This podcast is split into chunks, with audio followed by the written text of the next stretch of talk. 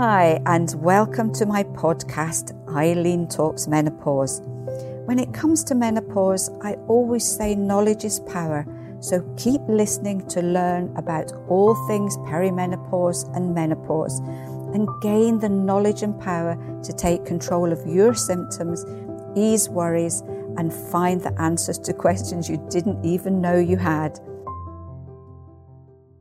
One of the most common symptoms of perimenopause and menopause, fatigue, is something that most women will experience at some point along their journey. And experiencing one or more types can make this a very overwhelming symptom. So, today on my podcast, I will be talking about the different types of fatigue you can experience and what you can do to boost your energy and fight fatigue. So, let's get started. It's really interesting because today, probably the most common menopause symptom that we're getting queries about is fatigue, and it's actually overtaken hot flushes and night sweats. So, this is a huge issue for so many women. And to be honest, most women will experience fatigue to some extent and at some point during the perimenopause and the menopause. It can be overwhelming, it can affect your daily life. So, what I'm going to do today is look at the different types of fatigue that you can experience and what you can do to help yourself. So, number one is emotional fatigue. If you think about it during the menopause, we tend to become more anxious, we get more emotional, we may cry more, we may get more upset, we may get more sensitive with other people. But that kind of fighting this e- emotional fatigue, it can be really hard, it can be very draining. And at the end of the day, if we get continually emotionally fatigued, we can end up getting more and more anxious, more and more low mood, and more and more irritated. It can be the physical fatigue, and I think this is probably the most common one. You just find that you go to bed, you sleep, but you wake up, you're tired, you have no energy, you just don't want to do the things that you used to be able to do physically. Maybe the gym's out the window, you can't even face going for a walk. And maybe your job is quite a physical one, and you just find that you can't cope as well as, as you used to do beforehand. Number three is mental fatigue, and this is the oh, I can't be bothered to do anything. You just feel as if your get up and go has gone. You lose your enthusiasm for everything. And, and again, very often it, it's with exercise, you just can't be bothered. It may well be you can't be bothered with other people, you can't be bothered with your work, you can't be bothered with the, the, the world in gen- general. You just feel that you're stuck in this kind of grey place and, and nothing seems to make any difference. Number four is food sensitivity fatigue. And th- this is quite an interesting one because you may find that after you've eaten, half an hour or so after you, you've eaten, you just feel as if someone has, has pulled the plug, you can't move. Um, and again, that can affect you both mentally and physically. Number five, which is probably the most serious one, this is burnout. So this means that your energy on all level completely disappeared. Is the fact that you have no energy to do anything, to deal with daily life. You may not even want to get out of bed. You might not even want to face the day. And number six is adrenal fatigue. And this is a little bit of a sneaky one. Um, your adrenals are two glands that sit above the kidneys and they kind of overrule and they look after your nervous system. And when these little glands get extra fatigued, that can have a huge impact on all different areas of your health.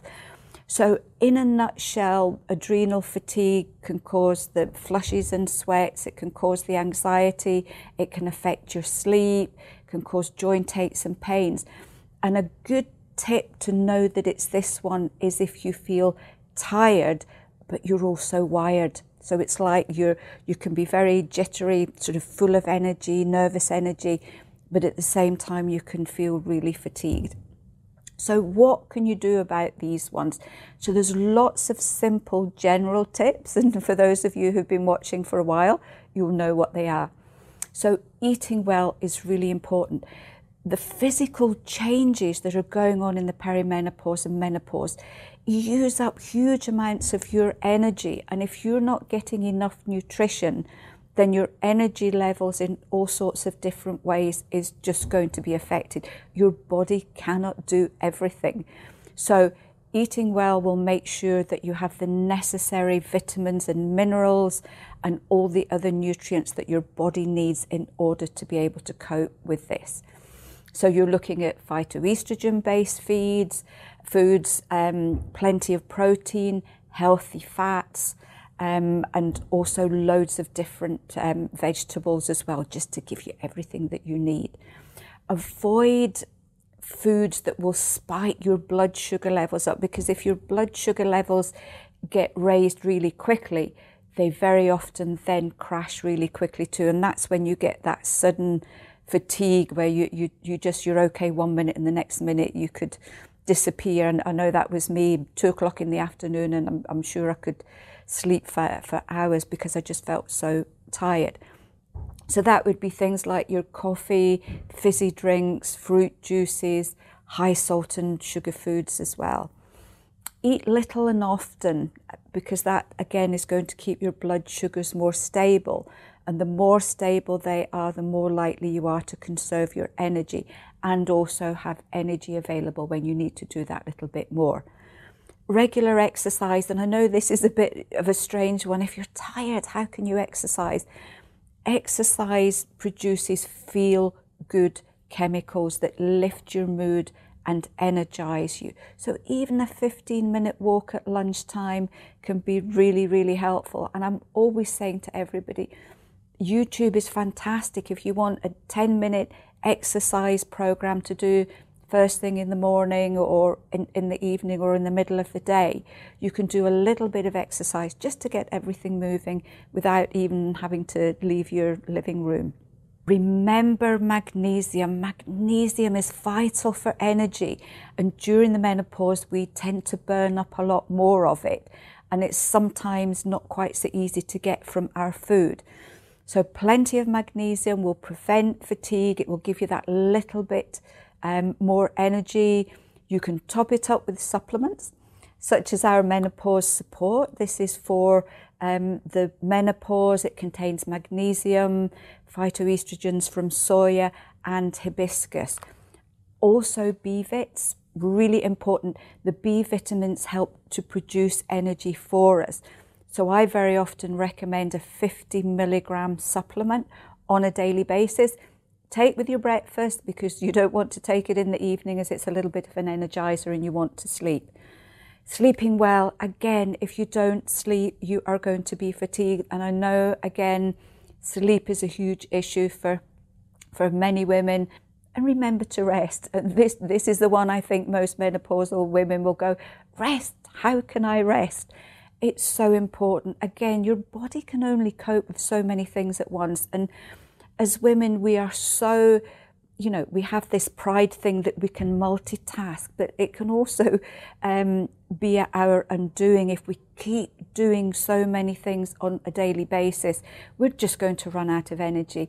And remember, fatigue is your body's way of telling you it can't cope and it needs to rest. So 30 minutes me time a day, it's worth its weight in gold and can make a huge difference really quickly when to see the doctor. If you try these tips and advice, if you find it doesn't make any difference, if you have got to the burnout stage, then it's really important to seek medical advice or, or go and see a complementary practitioner. Other health issues can creep in in the perimenopause and the menopause, such as underactive or overactive thyroid. It could be vitamin D or B12 deficiency it could be low iron, it could be diabetes, and it could also be heart disease. All of these can appear at this particular stage, and these will all cause fatigue. So, this is a really important one. Just double check. Your doctor can take tests just to eliminate them, And then again, if everything is fine, you can just look at your lifestyle and maybe make a few more tweaks. I hope you enjoyed this week's podcast. If you did, don't forget to subscribe. Take care and thank you for listening.